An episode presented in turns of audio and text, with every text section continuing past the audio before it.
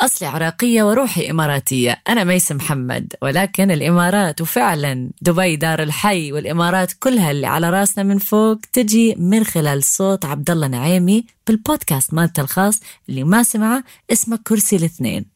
بهذا البودكاست نسمع كل قصص الإماراتيين الشباب اللي كبروا في حياتهم ونجحوا في حياتهم وقصصهم أكثر من رائعة. وأنا بصراحة قد ما تربيت بهالبلد وحبيتها ولكن اللي حببني فيها أكثر أولاد البلد وقصصهم الحلوة. ممكن تسمعون كل الحلقات على تطبيقات البودكاست اللينك راح يكون موجود بالوصف تحت. ممكن تضغطوا وتروحون تسمعون الحلقات. Rising Giants Network. يا هلا والله. في أشياء بحياتنا إحنا ما نحبها ودائما تسمعون الناس تقول إن شاء الله يجي خير من وراها. وبالتحديد أكو آية بالقرآن من سورة البقرة بسم الله الرحمن الرحيم عسى أن تكرهوا شيئا وهو خير لكم وعسى أن تحبوا شيئا وهو شر لكم. اليوم أكو قصة ذكرتني بحكمة تضبط على هذه الآية بالضبط ويمكن هذه القصة تقدر تغير حياتكم بلحظة وتطبقون هذه الآية كلمة بكلمة. اسمعوا أقول لكم هالقصة. القصة عن واحد ملك قرر أنه يسوي تجربة فد يوم من الأيام بالحارة اللي موجودة عنده. مشى بالحارة وجاب حجرة كبيرة وحطها بنص الطريق وراح تخبى الملك بمكان بعيد وقاعد يشوف معقولة أكو أحد رح يجي يشيل هالحجرة الكبيرة جاية بنص الطريق؟ انتظر انتظر انتظر بعد شوية إجوا الأغنياء ملابسهم الأنيقة وقاعد يتمشون وشافوا الحجرة الكبيرة. أول ما شافوها أول شي قالوا قالوا يا عمي الملك ما قاعد يصرف على تنظيف الشوارع وعايف هالحجرة الكبيرة وسايب الدنيا وقاموا يشتكون على الملك. والملك صفن وقاعد ينتظر. بعد شوية اجى واحد فقير لازم أكياس ولازم الشنط وكان يعني شايل أغراضه واي رايح للبيت عند عائلته. هذا الفقير المسكين شاف هالحجرة الكبيرة اللي بنص الطريق. باع عليها شاف أنه لا مكانها مو صح. نزل كل البضاعة اللي بإيده وكل الأشياء الثقيلة وجرب يشيل هالحجرة الثقيلة الكبيرة من الشارع اللي موجود هناك. قاعد يجرب يشيلها ويشيلها وتعبان. واصلا ممكن تشوفون من منظر إنه هو ما بيحيل. بس قال إلا يشيلها لأن هذا قاعد يعركل الطريق وقاعد يوقف بطريق الناس وما دام واقف بطريقة ما يريد يزعج الآخرين. المهم بعد ما جرب وجرب وجرب شال الصخرة وحطها بمكان ثاني. وعدها عن الطريق والملك بعده بالزاوية قاعد يتفرج عليه. بعد ما شاله تعبان وقاعد يمسح العرق شال أغراضه والأكياس بدون ما ينتبه شو كان تحت هالصخرة. وهو قاعد يشيل هالأكياس ضل ماشي.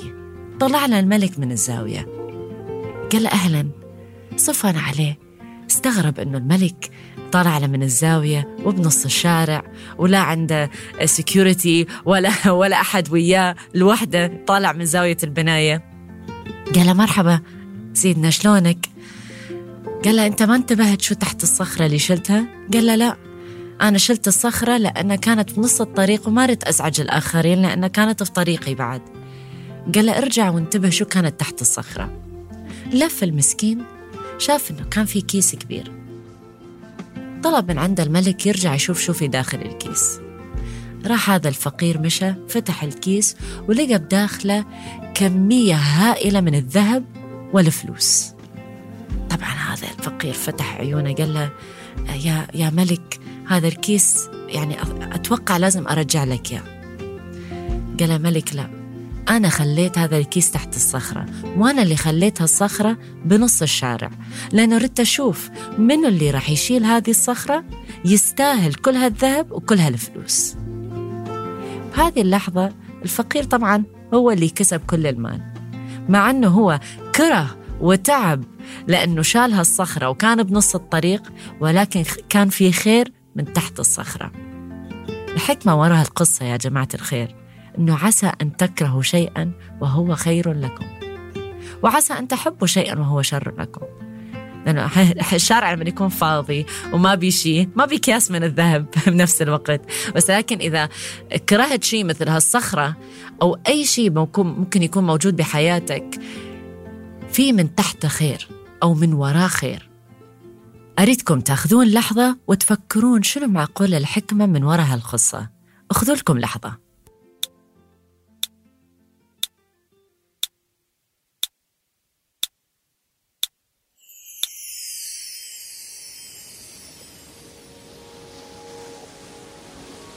هذه القصة مو بس أثرت بي بس إذا تفكرون بها بحياتكم اليومية.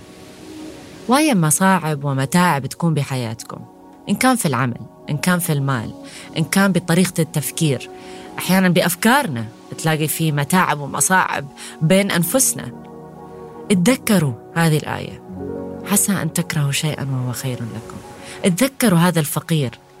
اللي كره الصخرة وما كان مضطر أنه يشيلها ويحطها بغير طريق ولكن الخير كان موجود من وراء. ممكن الخير ما يبين بنفس اليوم بنفس اللحظة مثل الفقير ولكن الخير يبين بعدين. نفس الشيء يطبق عند الأهداف. لما إحنا نحط هدف بحياتنا إن نريد نوصل لمكان معين نفترض إن أنا أريد أوصل للعالمية ببرنامج معين أو أنت تريد توصل تكون غني في حياتك. بمبلغ مال معين. هذا الهدف المعين اللي تريد توصل له. وهذا هو أفكارك وهدفك. الطريق ما حد قال حيكون سهل. أكيد رح يكون في مصاعب. بس إذا عديت كل المصاعب وكل التفكير اللي براسك إنه لو باب تسكر تقول ألف الحمد لله. عسى أن تكرهوا شيئا لأنه أكيد أكو خير من وراه. يمكن هذا الباب تسكر حتى يرجعني بطريقي حتى أوصل لهدفي.